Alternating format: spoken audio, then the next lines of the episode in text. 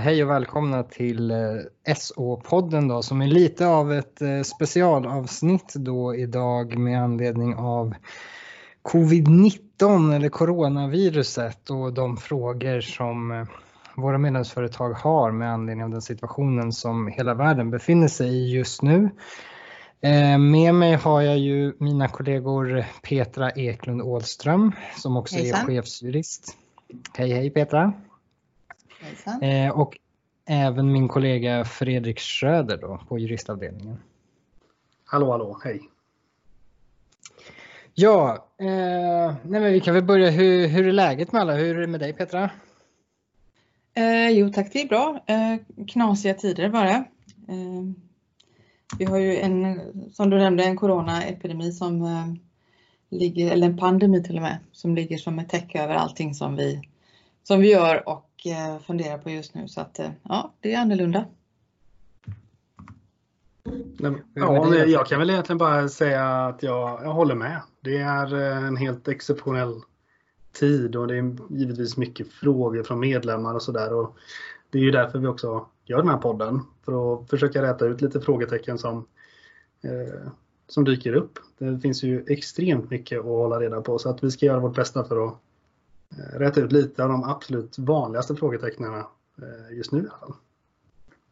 Ja men precis, så att vi, tanken med den här, eh, det här extrainsatta poddavsnittet är ju då att eh, vi försöker fokusera och samla upp de frågorna som vi, jag antar, alltså det vi egentligen, de frågorna som vi mest upplever att vi får från våra medlemsföretag och sen också de frågorna som vi kanske tycker är centrala att känna till just nu eh, och gå in och diskutera lite kring det.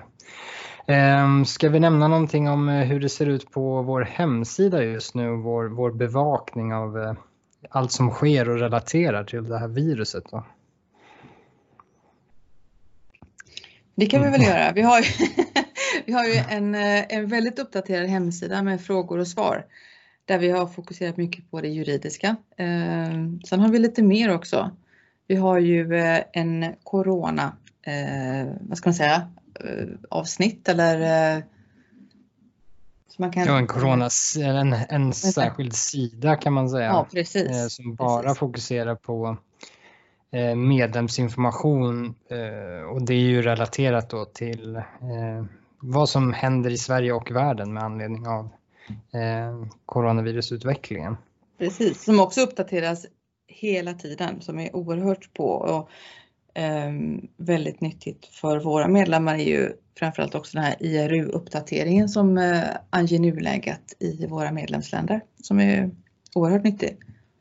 Mm. Där, där, tycker jag att man kan gå in eh, nästan flera gånger om dagen i och med att det är så mycket information just nu. Eh, och det är mycket information på bred front och allting berör ju inte alla men mycket gör ju det. Så går man in där och läser håller sig uppdaterad löpande så kommer man inte missa någonting. Men om man väntar ett par dagar med att gå in, eh, varför man nu skulle göra det, då kan det ha tillkommit eh, ganska mycket poster och då blir det liksom en puckel att ta sig över för att det är bra om man läser igenom allting och liksom bildar sin uppfattning. Eh, är det relevant eller inte just för mig just nu? Så att in ofta och mycket. Ja, men precis. Man kan ju jämföra det där bara från, alltså i fredags om man räknar från och med fredag till idag så finns det ett tiotal uppdateringar där. Ehm, så det, det, det rasar in ganska snabbt. Ehm, så man, man bör ju gå in flera gånger om dagen som du säger om man vill hålla sig ajour. Ehm, sen nämnde Peter också att vi har ju också en eh, frågor och svar eh, där vi på SO juridik då har tagit fram eh, vanliga frågor och svar som vi har fått på medlemsrådgivningen eh, som relaterar till juridik och eh, viruset. Då. Och där kan man ju gå in och läsa om arbetsrätt, kör och vilotider, YKB, avtalsrätt med mera. Så att där rekommenderar vi också att man går in och läser i första hand för vi har samlat ganska mycket matnyttig information där. Mm. Precis, så är det. Och många frågor kommer ju tillbaka, eller hur? Vi får, det är ju mycket koncentrerade frågor kring, kring juridiken så att det är jättebra att gå in där. Ja precis och mycket kommer ju också med anledning av vad, vad regeringen gör och vad myndigheterna gör och hur de, vad de vidtar för åtgärder så centreras ju frågorna kring det oftast. Mm. Eh, med tanke på det, vi har väl valt ut tre huvudområden kan man väl säga och det är ju, eller perspektiv kan man nästan kalla det. Eh, vi har ju arbetsgivarperspektivet, eh, vi har leverantörsperspektivet och så har vi kundperspektivet. Va? Precis. Mm. Eh, för att mycket av juridiken ryms ju inom de tre områdena, om man säger så. Mm. Jag vet inte vilken vi vill börja med riktigt. Ska vi ta dem i i den ordningen ja. som jag nämnde det? Eller ska ja. vi? Ja. Absolut. Tycker jag. Jag tycker att det här med arbetsgivarperspektivet det berör väl oerhört mycket. Eh, mycket frågor om det så det är väl bra att köra på med det. Ja men precis och eh, arbetsgivarperspektivet blir ju brett eftersom dels är det ju mycket arbetsrätt där och frågor kring Ja, men arbetsbrist, korttidspermittering med mera. Men sen är det ju också lite arbetsmiljöfrågor, frågor om sjuklön. Eh, alltså sådana typer av inslag ser man ju också. Mm. Eh, den hetaste potatisen upplever väl vi är väl kanske just frågan om, eh, eller den är väl kombinerad, det är väl arbetsbrist slash eh, korttidspermittering kanske, om man, om man får kombinera den så. Mm. Eh, att det är den frågan som är eh, mest återkommande i, i eh, arbetsgivarhänseende. Då. Mm. Och till en början, om man ska försöka summera lite eller backa bandet för att se hur det här utspelar sig. Till en början så var det ju kanske först och främst fråga om att man såg framför sig en ganska akut arbetsbrist inom vissa sektorer och branscher och även inom våra olika segment i, i transportbranschen. Mm. Eh, och då var ju vi ganska tidigt ute och informerade om att, jag menar, en arbetsbrist till följd av eh, coronaviruset eller i alla fall någonting som har föranletts av coronaviruset får ju hanteras egentligen som, som vilken arbetsbrist som helst. Eh, och med det innebär det ju att då ska man göra precis som man hade gjort om man har drabbats av arbetsbrist av, av andra anledningar än just corona. Eh, sen kom ju då mitt i det här, några dagar senare, så kom ju eh, korttidspermitteringsmöjligheterna för då gick ju regeringen ut och kommunicerade att man skulle eh, gå in och stötta upp företagen här. Men jag vet inte vilken ände tycker vi börjar i. Ska man börja med att redogöra lite kring arbetsbrist och vad som gäller där? För då kommer man ju nästan också in på eh, korttidspermitteringsmöjligheter, eller vad tycker ni? Absolut, ja, men kör så. Absolut. Det är lika bra att börja där. Mm. Jo, för att arbetsbrist är ju en av de sakliga grunderna då för uppsägning. Eh, det är ju arbetsbrist och personliga skäl som, som kan utgöra grunden för eh, uppsägning i Sverige. Eh, och självklart vart ju många av våra företag oroliga för de såg ju framför sig att det här kan leda till akuta arbetsbrister. Och då är ju frågan, eh, dels var ju frågan, är det här någonting som man kan härleda till arbetsbrist och hur gör man? Eh, och som vi har konstaterat så att jo men visst, alltså om, man, om man drabbas av produktionsbortfall eller alltså uppdragen försvinner, kunderna ringer inte längre, alltså man får inte in några transporter, då uppstår ju rent faktiskt en arbetsbrist. Mm. Och eh, då, då föreligger ju arbetsbrist i arbetsrättslig mening Eh, och det kan ju utgöra skäl för uppsägningar. Det första man bör göra där, det är ju lite vad vi var inne på i våra frågor och svar, det är ju att innan man ens befattar sig med kanske att eh, kontakta fackförbundet och liknande för, för en MBL-förhandling så bör man ju sätta sig ner och fundera rätt rejält och försöka konkretisera, alltså hur, hur ser den här arbetsbristsituationen ut? Vad mm. består den mm. i? Vad är, det som har, vad är det som har lett till arbetsbristen? Är det att man får helt enkelt mindre uppdrag just nu eller är det att det kanske har kommit restriktioner som, som gör att uppdragen inte går att utföra? Eller alltså vad är anledningen till eh, att man ser en arbetsbrist i sin verksamhet? Och varför är det viktigt då? Att man konkretiserar och verkligen tar sig och funderar och nästan till och med kanske dokumenterar vad arbetsbristen beror på. allting är ju i princip en förberedelse för, för den kommande MBL-förhandlingen eh, och inte minst liksom inventera och på riktigt, som du, som du säger, konkretisera och verkligen se att det finns en arbetsbrist. Ja, men hur många är det som berörs? Vilka berörs? Eh, upp, då ska man också upprätta turordningslistor per drift, driftsenhet, turordningskrets. Eh, och är det till och med så att det är fler än fem anställda, då ska man ju varsla Arbetsförmedlingen och så vidare. Eh, och det här är ju bra att ha på plats innan man påkallar en MBL-förhandling. Så att man inte bara krast ringer upp eh, fackförbundet och påkallar en MBL-förhandling. Och, så kommer man dit och så Jaha, okej, okay. varför? De, de, ställer ju frågor, de vill veta men på vilket sätt är det en arbetsbrist. Då måste man ha gjort förarbetet helt enkelt. Jo, precis. För nyckelordet ligger ju där lite i förhandling. Alltså, även om till och med, ja, till och med ska jag inte säga, men även om facket också förstår att det är svåra tider och extra, extraordinära omständigheter just nu så, så kommer ju de ha krav på våra medlemsföretag som arbetsgivare om de påkallar en MBL-förhandling och, och informerar om att nu är det arbetsbristuppsägningar på G. Mm. Då, vill ju de, då vill ju de se konkret vilka omfattas, precis som du är inne på Fredrik. Vilka omfattas, vilka driftsenheter gäller det, hur många? Eh, har ni kollat på omplaceringsmöjligheter och så vidare och så vidare. Mm. Så att eh, det är nästan viktigast att göra det inventeringsarbetet först då, skulle jag säga. Mm. Eh, och det låser ju också upp då eh, möjligheten till just korttidspermittering. För att eh, det är ju egentligen istället för eller som ett komplement till kan det också vara eh, uppsägningar på grund av arbetsbrist.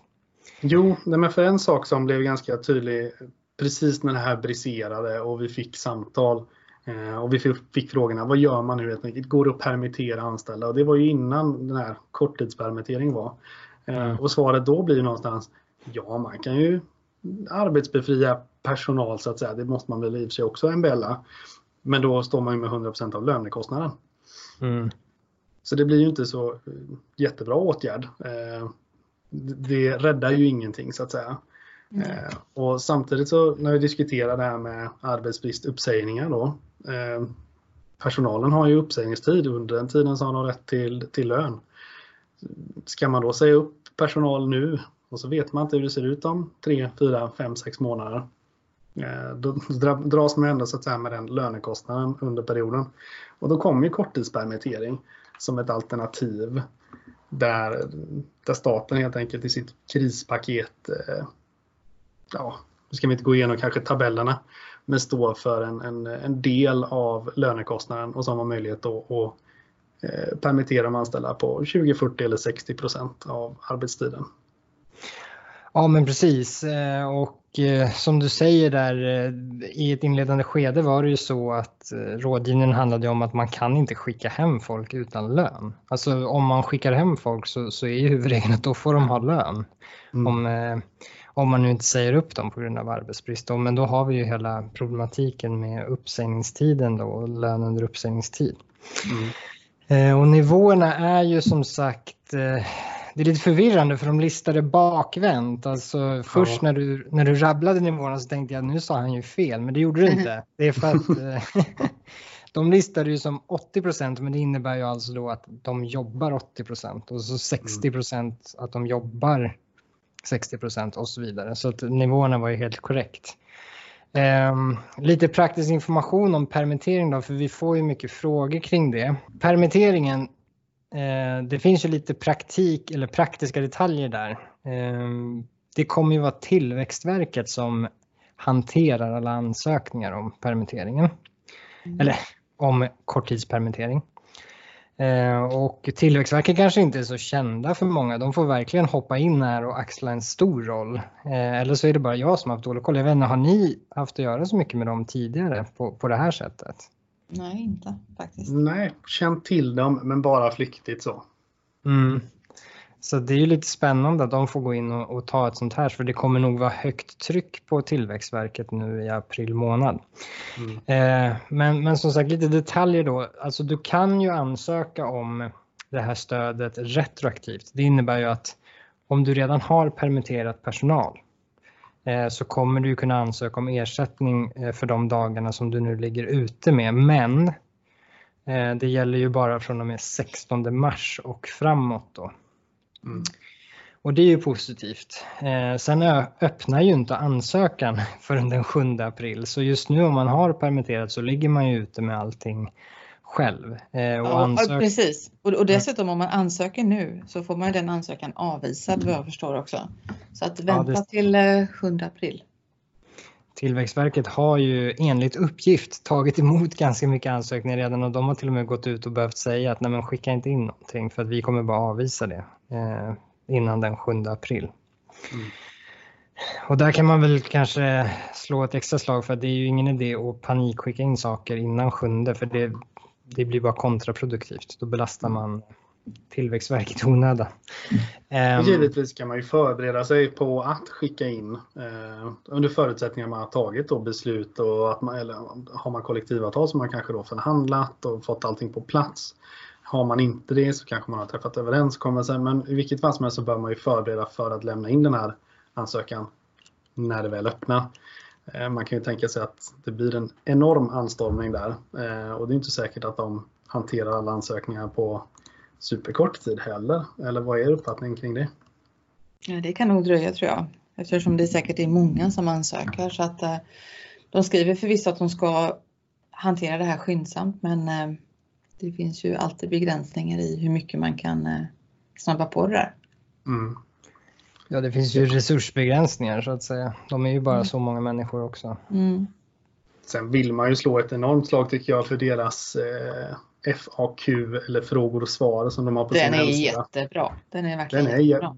Superbra. Det, det, går verkligen att få svar på, på det allra mesta. Så har man frågor och svar, eller frågor och vill få svar, eh, surfa in där snabbt och vi har ju länkar på vår hemsida till Tillväxtverket så att man, man kommer in där smidigt.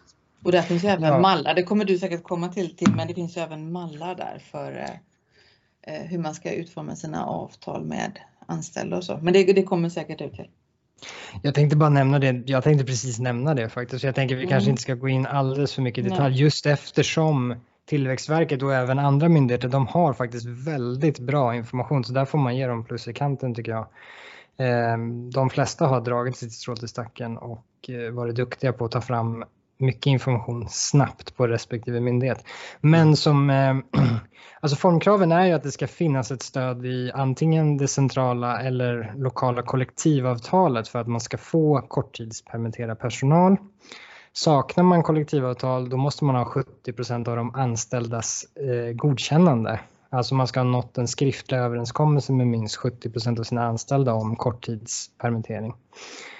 Och där finns det också, som Peter är inne på, det finns avtalsmallar på Tillväxtverkets hemsida för hur sådana här skriftliga överenskommelser ska se ut med de anställda. Det är ju jättebra. Så då kan man ju plocka ner den direkt från deras hemsida om man nu inte har kollektivavtal. Har man kollektivavtal, då tycker jag att man vänder sig till sitt arbetsgivarförbund då i första hand eh, för, för närmare detaljer kring hur överenskommelsen ser ut och liknande. Vi vet ju att eh, BA och eh, Transport har slutit en överenskommelse. Mm. Eh, sen är det lite annat också, alltså man ska ändå som arbetsgivare ha vidtagit tillräckliga åtgärder för att minska arbetskraftskostnaden. Och det kan bestå i till exempel att man måste säga upp personal som inte är tillsvidareanställd eller så måste man kanske säga upp inhyrd personal, typ F-skattare. Men, men det, det, är inget absolut krav. Det här måste man ju då titta på hur, hur möjligheterna ser ut för arbetsgivarna att göra sånt.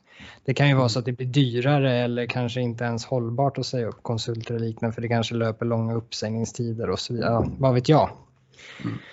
Eh, så att nej men eh, och sen de som omfattas då eh, mycket för våra egna medlemmars del så är ju frågan kanske om egenföretagare omfattas. Eh, och där är ju svaret att egenföretagare omfattas förutom om du driver enskild firma. Mm. Då omfattas du dessvärre inte. Tillväxtverket har däremot sagt att de håller löpande koll på situationen och skulle det visa sig vara så att eh, det här blir ett stort problem så, så är de ju beredda att eh, föra dialog med regeringen. Så det är väl inte helt satt i sten. Men just nu är det i alla fall så att enskild firma inte omfattas. Däremot aktiebolag, handelsbolag, kommanditbolag och så vidare. Vilka, det tänk, kanske du tänkte svara på också, för jag tänkte omfattas alla även ifall de inte omfattas av LAS? Alltså exempelvis familjemedlemmar och sådär eller? Ja precis, där åker ju också enskild firma lite eh, ut då för att de eh, Alltså nära anhöriga till arbetsgivarens familj omfattas ju inte av det här. Men då har man sagt att som nära anhöriga till arbetsgivarens familj räknas bara de som eh, driver enskild firma, alltså deras nära anhöriga. Så att om du driver ett aktiebolag och har dina släktingar anställda, då ska de omfattas av korttidspermitteringen. Mm. Så så var det med det. Sen är det väl mm. lite eh, annat som har hänt i det här krispaketet. Bland annat så går ju staten in och tar eh, sjuklönekostnaden från och med 1 april. Eh, det kommer ju gälla eh, preliminärt nu i alla fall i två månader då från och med 1 april till 31 maj. Sen har man ju slopat karensdagen, man har slopat kravet på läkarintyg vilket kan vara bra för våra eh, medlemsföretag att känna till. Eh, och sen om det nu skulle visa sig vara så oturligt att eh, man har en anställd som, som har blivit placerad i karantän för att den har uppvisat symptom, alltså den får helt enkelt inte komma till jobbet. Då kan man ju också tipsa sina anställda om smittbärarpenning hos Försäkringskassan. Mm. Det kräver däremot läkarintyg, alltså att man har fått en läkare som säger att du måste vara hemma nu. Eh, men då får man i princip precis som vid sjukpenning, alltså 80 procent av lönen eller 804 kronor per dag. Mm. Mm. Eh, men jag tänker arbetsrätt, det finns ju också det här med vilka skyldigheter man har som arbetsgivare. Ska vi gå igenom någonting kring de delarna också eller? Ja, men det kan väl vara värt att nämna också. Tänker du arbetsmiljöperspektivet eller tänker du? Arbetsmiljöperspektivet eh, mm. tänkte jag på. Vill du, också, vill du köra det också Tim? Du får verkligen axla jag känner, mest att, jag känner mest att jag babblar på här. Jag vill inte ta du är jättebra mycket, men... på att babbla Tim. Du har så himla Vi... härlig röst också. Så att, eh, kör ja. uh, nej men absolut. Uh, en till sak som uh, ligger inom arbetsgivarperspektivet det är ju arbetsmiljön. Eh, sen länge nu så ska man ju bedriva ett systematiskt arbetsmiljöarbete och i det så ligger ju att man ska riskbedöma sin verksamhet för de olika risker som kan uppstå.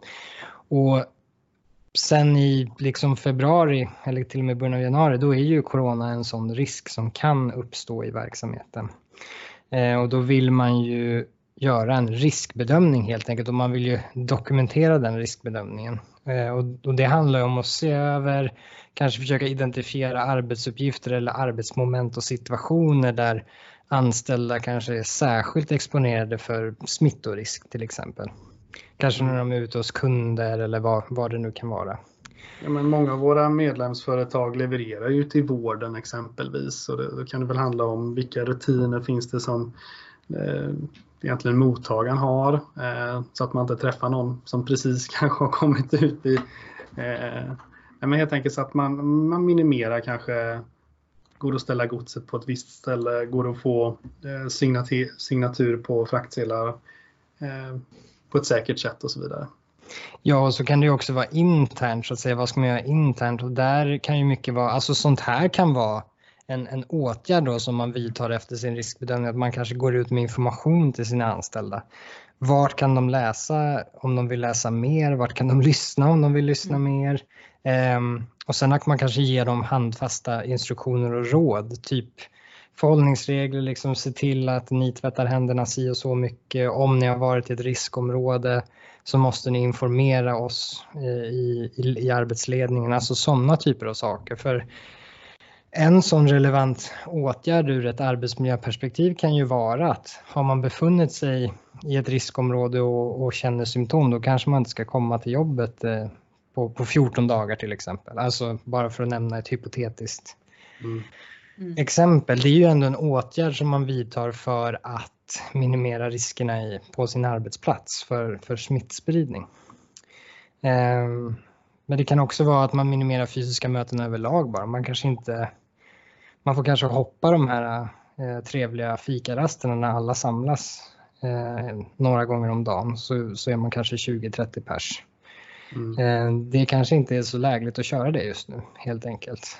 Eh, Nej, så, jag tänkte säga att det, det är inte alltid bara de här fysiska konkreta situationerna. Det kan ju också vara risker med alltså, oro för smitta, oro i en arbetsgrupp och sådär som omfattas av det här arbetet. Så det är ju de där åtgärderna som du beskriver är ju också relevanta ur det perspektivet. Ja men exakt, för att oro och ångest över liksom situationen i stort i världen kan ju faktiskt också utgöra en risk. Mm. Eh, och Absolut. någonting man måste tänka på i, i, sin riskbedömning. Och där kan det väl vara till exempel en relevant åtgärd att man, man stämmer av med sina anställda. Hur mår ni? Hur känner ni inför situationen? Behöver vi ordna med att ni kanske vill prata med någon på, vad vet jag, företagshälsovården eller något liknande? Alltså, det är ju också relevant i det här sammanhanget. Ja, och kanske till och med involvera skyddsombud och att man har den dialogen, det kan ju också vara relevant. Mm. Ja, precis. Eh, och återigen vill jag verkligen slå ett slag för myndighetens hemsida, alltså Arbetsmiljöverket, för där har de jättebra information eh, och de nämner exempel på åtgärder och vad man ska tänka på och liknande. Så att eh, det, det, man kan slå för, om man ska summera det här så kan man ju säga så här. Måste våra medlemsföretag göra en riskbedömning? Ja, ja. skulle jag säga. Eftersom det här drabbar alla oavsett verksamhetsområde. Eh, och se till att dokumentera den riskbedömningen. Och känner ni att ni har svårt att informera själva, hänvisa till information. Det finns jättemycket information. Det finns på vår hemsida, akeri.se. Det finns på myndigheternas hemsida, den här podden. Så det menar, då kan man ju ta hjälp av det. Mm. Precis. Ja, nu ja. känner jag mig rätt klar. Ja, men, men, då skulle jag vilja spinna vidare på det som du sa. Tim, det här med riskanalys. Mm. För det, det, kan jag tycka är oerhört viktigt om vi ska titta på perspektivet kunder, eh, våra transportavtal och andra avtal som man har med en kund. Samma sak där då, jätterelevant att göra en riskanalys, att vara väl förberedd. Och det involverar ju att titta på eh, alla moment i verksamheten. Vad, vad, kan bli kritiskt för oss? Eh, vad har det för bäring på de avtal som vi har tecknat med våra kunder? Vad står det i avtalen? Uppdatera sig på det. Och att man är lite, att man är lite offensiv och kreativ där eh, gentemot eller tillsammans med sina kunder för att, för att undvika kriser eller att det uppstår eh, problem i eh, de avtal som man har tecknat då. Jag vet inte vad ni tycker om det, men jag tycker att det är oerhört viktigt att vara att man är lite kreativ här, att man är lite om sig och kring sig. Absolut om sig och kring sig och kreativ, men jag kan inte hålla med mer. Särskilt när det kommer till just löpande kontakt med kunder och leverantörer eh, kring hur man ser, alltså hur är läget i ens, egen, i ens egna verksamhet just nu? Går det att uppfylla alla förpliktelser? Eller ser det lite, har man vissa svårigheter? Då bör man ju givetvis ha jättenära och tajta kontakter med både leverantör och kund. Så att, eh, och vice versa. Liksom. Det kan ju också vara en kund som man förlitar sig på, eller en leverantör snarare, som, som man förlitar sig på att den ska leverera någonting till en. Och mm. Då vill man ju inte höra det om tre veckor utan är det en prestation som man räknar med ska komma om en viss tid, då vill man ju säkerställa att man också får den. Eh, eller i alla fall veta att okej, okay, men det kanske inte blir någon leverans av det där eller det där och det påverkar min verksamhet på, på si och så sätt. Så att helt enkelt ha långa tentakler och eh, ringa runt till alla särskilt kritiska områden i verksamheten måste man egentligen göra just nu. Precis. Det räcker ju inte helt enkelt att sätta sig och, och vi har ju hela tiden det här med force majeure, eller hur? Man diskuterar, mm. men force majeure, jag kan hänvisa till force majeure. Nu har vi en, en pandemi och det får, det får påverkan på hela samhället och då kan Ja, man kan inte sätta sig med armarna i kors helt enkelt utan man måste agera. Det är ju lite det du säger Fredrik här, man måste vara väldigt aktiv. Mm. Eh, och inte vänta och dra ut på det utan att ta en, en kontakt med sina kunder. Mm. Eh, jag, jag har ju funderat lite sådär särskilt just på leverantörer och där har vi fått ganska mycket frågor från våra åkerier. Eh, i, I den här situationen så ser ju, tittar ju alla på hur kan man minska sina kostnader? Eh, behöver man allting som man har beställt? Eh, eller kan man avboka det så att säga? Eh, och många som hör av sig till oss tänker att ja, men de kan avboka allting och, och hänvisa till force majeure, liksom, eller force majeure kanske man kallar det. Eh, och där vill man ju vara lite, vi vill höja en lite varningens finger att vänta inte helt enkelt. Är det så att man ser att man inte kommer kunna prestera eller ta emot leverans av någonting om en månad, då bör man redan nu liksom höra av sig till den leverantören och säga det man tjänar ingenting på att liksom spekulera i det där. Ja, men kanske kan jag ta emot det, kanske kan jag inte det. Och sen vänta fram till någon typ av leveransdatum och sen säga force majeure. Eh, det kommer inte tas emot väl. Och sen är det också en, en skiljelinje med vad man kan kontrollera och vad man inte kan kontrollera när det gäller den typen av klausuler. Jag tänker på om jag med anledning av att man är orolig för smitta eller att man är för, i förebyggande syfte. Säg att vi skickar hem en jättestor andel av, av eh, personalen. Mm. Det kanske inte är så jätteenkelt då att hänvisa till eh, den typen av klausul. Um, när man tar ett aktivt val själv att, att, att vidta någon åtgärd. Sådär. Det vill säga det ligger inte bortom kontroll och så vidare. Det, är lite, det kan bli lite diskussion om det där senare tror jag. Mm. Men sen är det väl också så att jag upplevde i alla fall att i början när det här var i sin linda, då ringde ju alla och sa liksom hur, eller nej det var orättvist, men många gick ändå i tankarna liksom hur ska jag krångla mig ur det här? Och eh, situationen just nu är ju att alla sitter i samma båt och det tror jag att man måste ha med mm. sig i allt det här, precis som ni säger att det är nog bättre att kontakta sin kund eller leverantör omgående om man ser risker. Även om man kanske ser det om tre veckor eller om sex veckor så är det väl mycket bättre att ha en dialog redan nu. Ja, absolut. Det, det, det, kommer inte tas väl emot att när man står där om sex veckor och inte kan leverera att man då kommer dragandes med, med att åberopa force majeure eller hur det nu uttalas, det borde jag ju kunna. ja, vi uttalar som vi vill. ja, franska är väl inte, det är Petra som är bäst på franska av oss kanske. Ja, precis. Force eh. major. Nej, men en sak som vi har fått till oss, eh, man kan kalla det tips då, eh, från bland annat Volvo och Scania var ju just till våra medlemsföretag att ta kontakt med säljaren, se över vilka möjligheter det finns att minska fordonskostnader, för det är en stor kostnad man har. Om man ska försöka då, ser man en minskad orderingång, man ser en minskad möjlighet att utföra uppdrag, man måste minska kostnaderna. Eh, och exempel på vilka åtgärder man skulle kanske kunna förhandla sig till är amorteringsfrihet under någon period. Kan man pausa eh, serviceavtal om man ändå ska ställa bilen? Eh, kan man tänka sig att man förlänger amorteringstider och så vidare? Och det här är ju intresset, det intresset finns ju antagligen från, från alla. Det är ju ingen som tjänar på att en, en kund, åkarna, eh, inte klarar sina betalningar. Nej. Utan här är det ju ett intresse för alla att de här betalningarna ska göras när möjlighet finns. Ehm, så det är lite sådana här handfasta tips då från, som vi har fått. Mm. Eh. Och jag har också i samtal på rådgivning så har jag också fått bekräftat att det är faktiskt så här det har gått till. För man har pratat både mm. med leverantören utav, om vi ska säga ett fordon då, och man har pratat med sin bank eller sin, sin finansieringspart då. Eh, och där man har lyckats nå den här typen av uppgörelse. Så att jag tror att det finns eh, en, en bra förutsättning för det.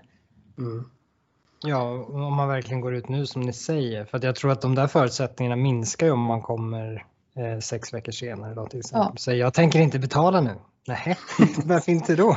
Nej, precis. Men jag tror en sak till att, att, när det gäller det här att vara ute i god tid och, och att ha en god dialog både med kunder, leverantörer och eh, finansieringsparter, det är också att man ska förbereda sig för den tiden som kommer efter det här med Corona. Det finns en tid därefter också. Att, mm. att liksom bibehålla goda relationer, att eh, ha kvar sina samarbetspartner och eh, avtalspartner och så. Så det handlar ju väldigt mycket om det också. Att man förbereder sig för tiden efter. Likväl som att lösa det mest akuta och att överleva under den här perioden då. Nej men precis. Alltså jag, jag skulle vilja dyka lite i, i force majeure. Um, för nu är det liksom en term som är på allas läppar då. Och den känns som att uh, Ja, jag vet inte om det finns lite missuppfattningar kring vad force majeure är. Uh, och handen på hjärtat, och det tror jag ni håller med om också, det är inte helt enkelt att veta vad force majeure, eh, hur det kommer att tillämpas i, följd, i, i, i coronas kölvatten så att säga. Nej, nej. Eh, men jag tycker någonstans att man ska inte fastna i force majeure och tänka att det är en sån här allmän giltig möjlighet att komma ifrån allting. Jag menar den absoluta huvudregeln är att avtal ska hållas. Det har vi tjatat om i alla möjliga poddar. Mm. Och för att göra avsteg från den här huvudregeln så krävs det något exceptionellt. Och det är Corona, det är ju exceptionellt. Men det är inte den enda parametern, liksom, att nu är världen i brand och då är det force majeure till höger och vänster. Det ska liksom också ha varit förutsägbart, äh, oförutsägbart. Äh, det här hindret som ska ha uppkommit till följd av Corona. Och det ska ha legat utanför ens kontroll, precis som du var inne på tidigare Peter. Om man skickar hem all personal så ligger inte det utanför min kontroll utan då, då kan jag inte leverera för att jag skickar hem all personal. Va? Och det ska i princip vara omöjligt att fullgöra sin prestation. Och det, I någon mån är det det här med att det har blivit ekonomiskt svårt att prestera. Det är lite skilt från force man gör. Vi ska inte gå in i exakt liksom detaljerna ändå. Eh, men att komma och säga force majeure och sen säga jag tycker att det här är dyrt nu. Det kan möta stora problem sen. Ehm, och därför finns det ju så att säga andra möjligheter att utforska som vi var inne på ta kontakt med leverantörer, prata med dem, förhandla. Exempelvis då eh, leverantörer av fordon. De har också sina problem. Är det så att jag beställt ett fordon och inte behöver det längre eller inte vill ha det. Eh, då kan det vara någon annan som verkligen vill ha ett fordon och leverantören av fordon kanske har svårt att prestera fram det här fordonet nu. Ja, men då har ju, har ju kanske de det går att kanske nå en lösning därigenom i och med att jag inte behöver mig eh, någon annan behöver mitt fordon det går kanske att nå sådana överenskommelser. Och, så att det, är, det är inte omöjligt på något sätt. Eh, men som det här också då med att force majeure är allmängiltigt. Det är inte heller helt säkert att force majeure lever ett eget liv. Eh, utan man måste ofta gå till avtalen och titta vad har vi skrivit om force majeure. Definitivt. Eh, mm. Lagar, det är inte säkert att det finns reglerat force majeure i lag heller. Eh, det finns ett exempel i köplagen dock. Jag tänker, vi fick en fråga, eller jag fick en fråga alldeles nyss. Eh, och där var det en, en, medlem då som skulle sälja en buss. Så den fick en offert eh, för ett par dagar sedan om att helt enkelt sälja sin buss. Och den här offerten var giltig i 30 dagar. Och medlemmen tänkte, ja men jag behöver inte min buss, så jag säljer den. Eh, och så då när medlemmen har tackat ja, då hör köparen av sig och säger, men jag tänker inte köpa in bussar längre med anledning av Corona. Och som sagt, offerten gick ut för ett par dagar sedan. Och det är frågan, när man lämnar offerten för, ska vi se, vad blir det, två och en halv vecka sedan. Det var inte direkt som att Corona var helt eh, oförutsägbart då. Så antagligen kan inte den här eh, personen som lämnar en offert hänvisa till Corona och säga force majeure. Utan i det eh, läget så var ju force majeure inte kanske tillämpligt. Så det är väldigt svårt att så säga att force majeure det omfattar alla situationer. Det finns absolut situationer där det kan appliceras och sen finns det situationer som den jag nyss nämnde där force majeure kanske inte blir en, eh, en del av det hela. Nej. Jo, men jag tror du är inne på en viktig poäng där för att det ses ju säkert, eller jag vet inte, men man kan få uppleva det som att det ses som en så här get out of jail free card. Ja, eller passera gå så att säga. Men eh, Eh, det är det ju inte och det måste också vara kopplat till att du inte längre kan fullgöra ditt avtal. Mm. Alltså det är ju väldigt enkelt att bara slänga ur sig att ja men ni vet, det är ju coronatider nu och allt är upp och ner så jag kan inte göra det här. Det är ju inte riktigt eh, allmängiltigt att säga så. Man har ju fortfarande en viss bevisbörda där också för att alltså verkligen koppla ihop ens omöjlighet att prestera till alltså händelser som är att relatera till corona till exempel. Mm. Precis, det ska finnas en orsak och verkan och vårt ja. absoluta tips är ju att om det finns en anledning, först och främst man sätter sig, varför kan jag inte leverera? Det är den första frågan. Har det med corona? Ja, men då, kanske man, då ska man dokumentera det. Sen är också frågan, kan man prestera på ett annat sätt än vad man har avtalat? om man kan det, då bör man ju försöka utvärdera den situationen ifall man kan göra ett rimligt pris. Då. Eh, om man inte kan göra det, ja, men dokumentera även det. Liksom. Eh, mm. Titta också det, på avtalet. Det är jätteviktigt det du säger nu, det här med dokumentationen. För om det är någonting vi kan vara säkra på det är att vi kommer ha en del tvister och förhandlingar när det här är slut sen och då kommer man gå tillbaka och titta. Vad var det för omständigheter som, som, var, förhand, var, som var aktuella vid den här tiden? Då är dokumentation A och O, verkligen. Mm. Och sen då, ja. så om, om, man dokumenterar anledningen till varför, att det finns en orsak och verkan mellan corona och omöjligheten. Man dokumenterar det. Man, kan man inte prestera på ett annat sätt, då dokumenterar det. Man tittar också i avtalet. Vad gäller kring force majeure? Har man ett avtal? Det får man verkligen hoppas här. Eh, Altrans innehåller en force majeure-klausul exempelvis. Eh, så det tittar man också på, så man bildar sin uppfattning. Vilka avtalsrättsliga möjligheter har man att åberopa det här? Eh, det kan man göra nu. Sen så finns det en tid för tvist, kanske sen. När Corona har blåst över så att säga. Men i alla fall göra lite grann efterforskningar redan nu. Och sen absolut viktigaste som vi har tjatat om här nu kanske, men hör av er till motparten, informera om läget. Eh, force majeure handlar om att man hör av sig till sin eh, avtalspart och säger just nu kan jag inte, jag är förhindrad att leverera. Eh, jag tror att det här är över om så här och så här lång tid. Och sen när hindret att leverera eller prestera ett avtal har upphört, då ska man höra av sig och säga även det. Du, nu är jag på banan igen. Nu kan jag leverera. Så den här kommunikationen är central. Och jag är ju en person, eh, det vet mina kollegor om, som älskar telefon. Så jag gillar att ringa och, så här. Det är ett jättesmidigt sätt att liksom hålla koll på allting. Just nu kanske man bör fokusera lite grann på, på mail. För då blir det liksom dokumenterat automatiskt att man har hört av sig och, och, eh, och sådär. Så att mail är ju eh, givetvis jättebra. Ja, och där sa du faktiskt jag som är tvärt emot dig då Fredrik, att jag föredrar ju mail. Eh, men det är bra att vi, vi har olika personligheter här på juridikavdelningen. eh, nej men eh, om man nu är en sån som föredrar att ringa så kanske man ändå i alla fall kan försöka tvinga sig själv att summera ett mejl i efterhand och säga typ tack för ett trevligt samtal. Jag uppfattar som att vi var överens om det här och här och här. Jag skickar det som en, som en bekräftelse. Mm. Alltså någonting sånt kan man ju också göra. Om man, ja. tycker, om, man, om man tycker att det är jobbigt att formulera sig i mejl och liknande så kanske man kan ta liksom det tunga i det muntliga samtalet och sen summerar man och skickar ett mejl om samtalet efteråt. Mm. Det är jättebra också. Och det är samma sak med sms, spara dem. Det kommer mm. säkert gå ganska mycket kommunikation, snabba kommunikationsvägar. Och det går ju jättebra att spara sms också så att eh, det är också ett bra tips att göra all kommunikation, allting som man kan dokumenteras. Mm. Ska vi nämna någonting också om eh, andra så att säga, kostnadsbesparingar som eh, där det har kommit förslag från regeringen och det var ju det här med förslaget på hyra tänker jag. Mm. Ni har båda sett det och eh, jag har inte sett så jättemycket mer än om att det finns ett förslag eh, om att eh, i princip att en hyresvärd skulle kunna få tillbaka, alltså man kommer överens med sin hyresvärd om en nedsättning av hyran och så skulle hyresvärden kunna få ersatt en del av det eh, på något sätt vid senare tidpunkt. Men det gäller väldigt särskilda verksamheter?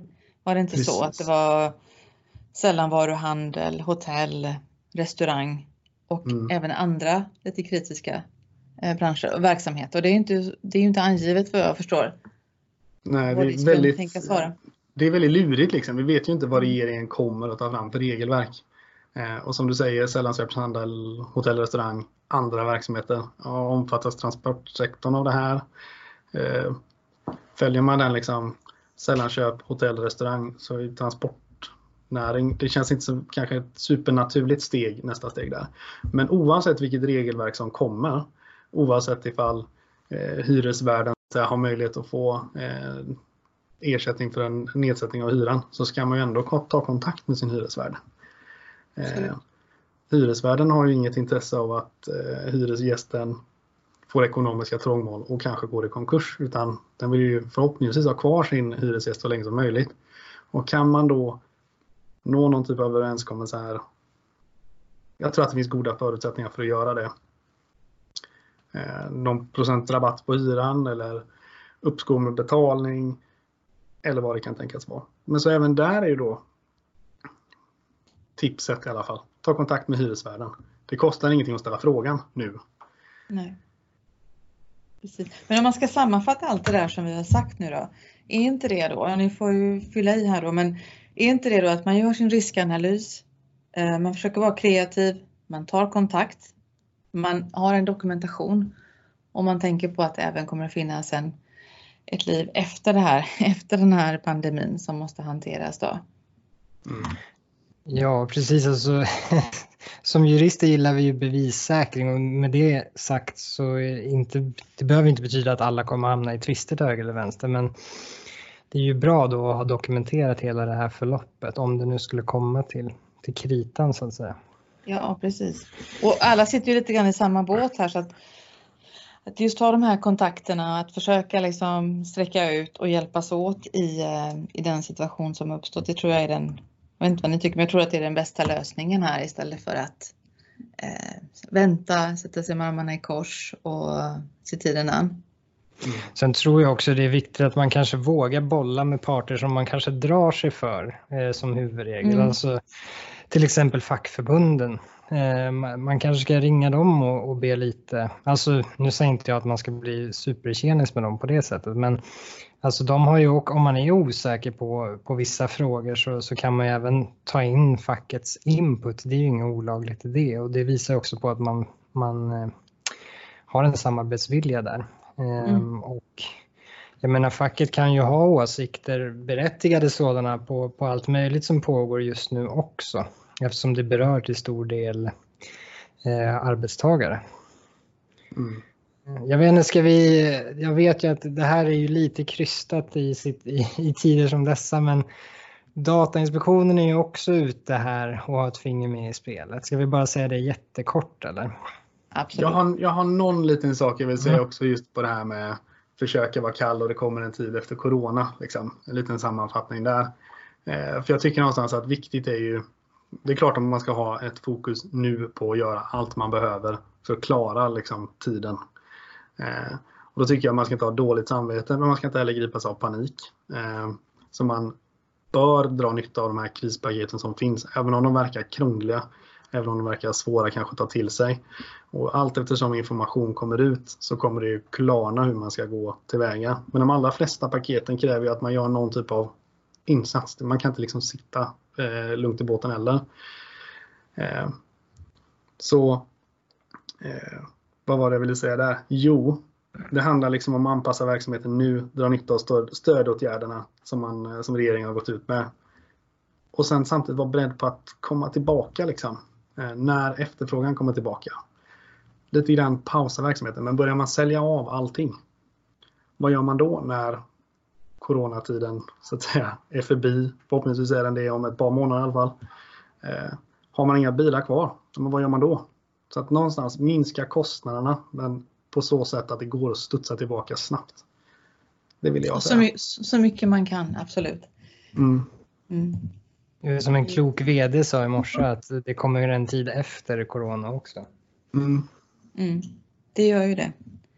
Så att eh, du hade någonting där kort Tim om...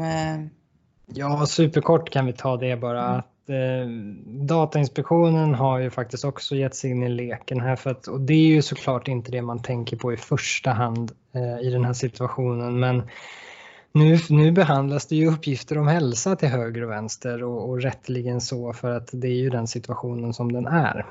Ehm, och det man kanske inte tänker på då är ju att då har vi ju allas vår favorit GDPR där i bakgrunden som, som har lite speciella regler när det gäller hantering av personuppgifter som gäller hälsa.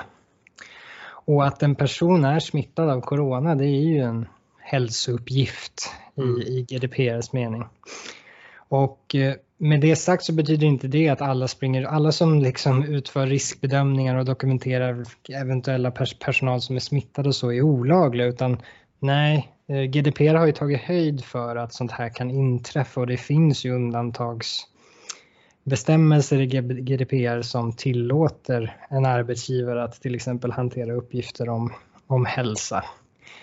Eh, det viktigaste man ska tänka på är väl kanske ändå vara försiktig med eh, dels hur man hanterar de här uppgifterna, så se till att de kanske är skyddade och att inte alla har åtkomst till dem och berätta inte för uppdragsgivare och kunder att eh, Kalle Pettersson har corona liksom. Mm. Sånt bör man ju undvika om, den, om man nu sitter i den situationen. Utan då är det ju mycket bättre att säga att den personen är frånvarande eller inte tillgänglig. Mm. Eh, och sen har vi Samtidigt så tror jag man kan vilja vara eh, liksom, transparent där ifall det är en person som, som har varit på en, eh, en anställd helt enkelt som går hem med symptom för corona och den personen har varit ute hos kund. Då är man mm. kanske intresserad av att ändå flagga för det på något sätt. Har vi några liksom, där?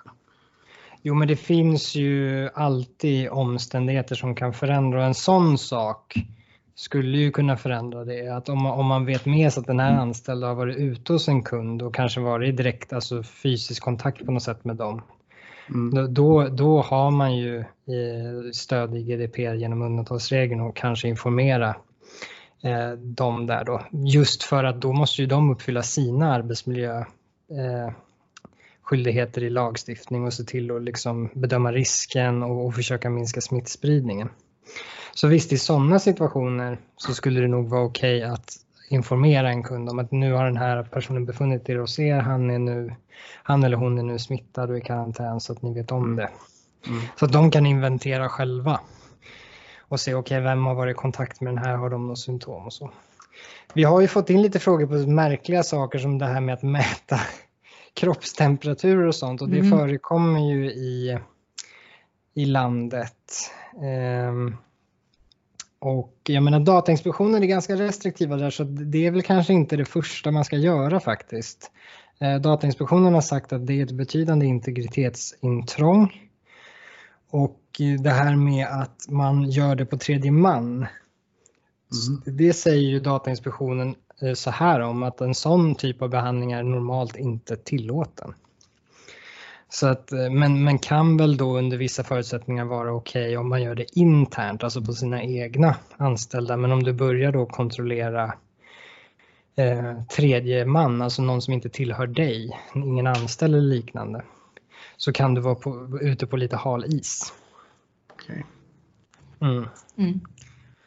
Och sen är det väl egentligen sunt bondförnuft, alltså sånt här att eh, om du har en stor verksamhet så kanske du inte måste informera alla om att en person har gått hem med misstänkt corona utan om nödvändigt så får du väl kanske informera då personer i samma arbetslag som, som är beroende av den här människan på arbetet och, och förklara läget. Men, men man måste vidta försiktighet med hur man sprider uppgifterna helt enkelt.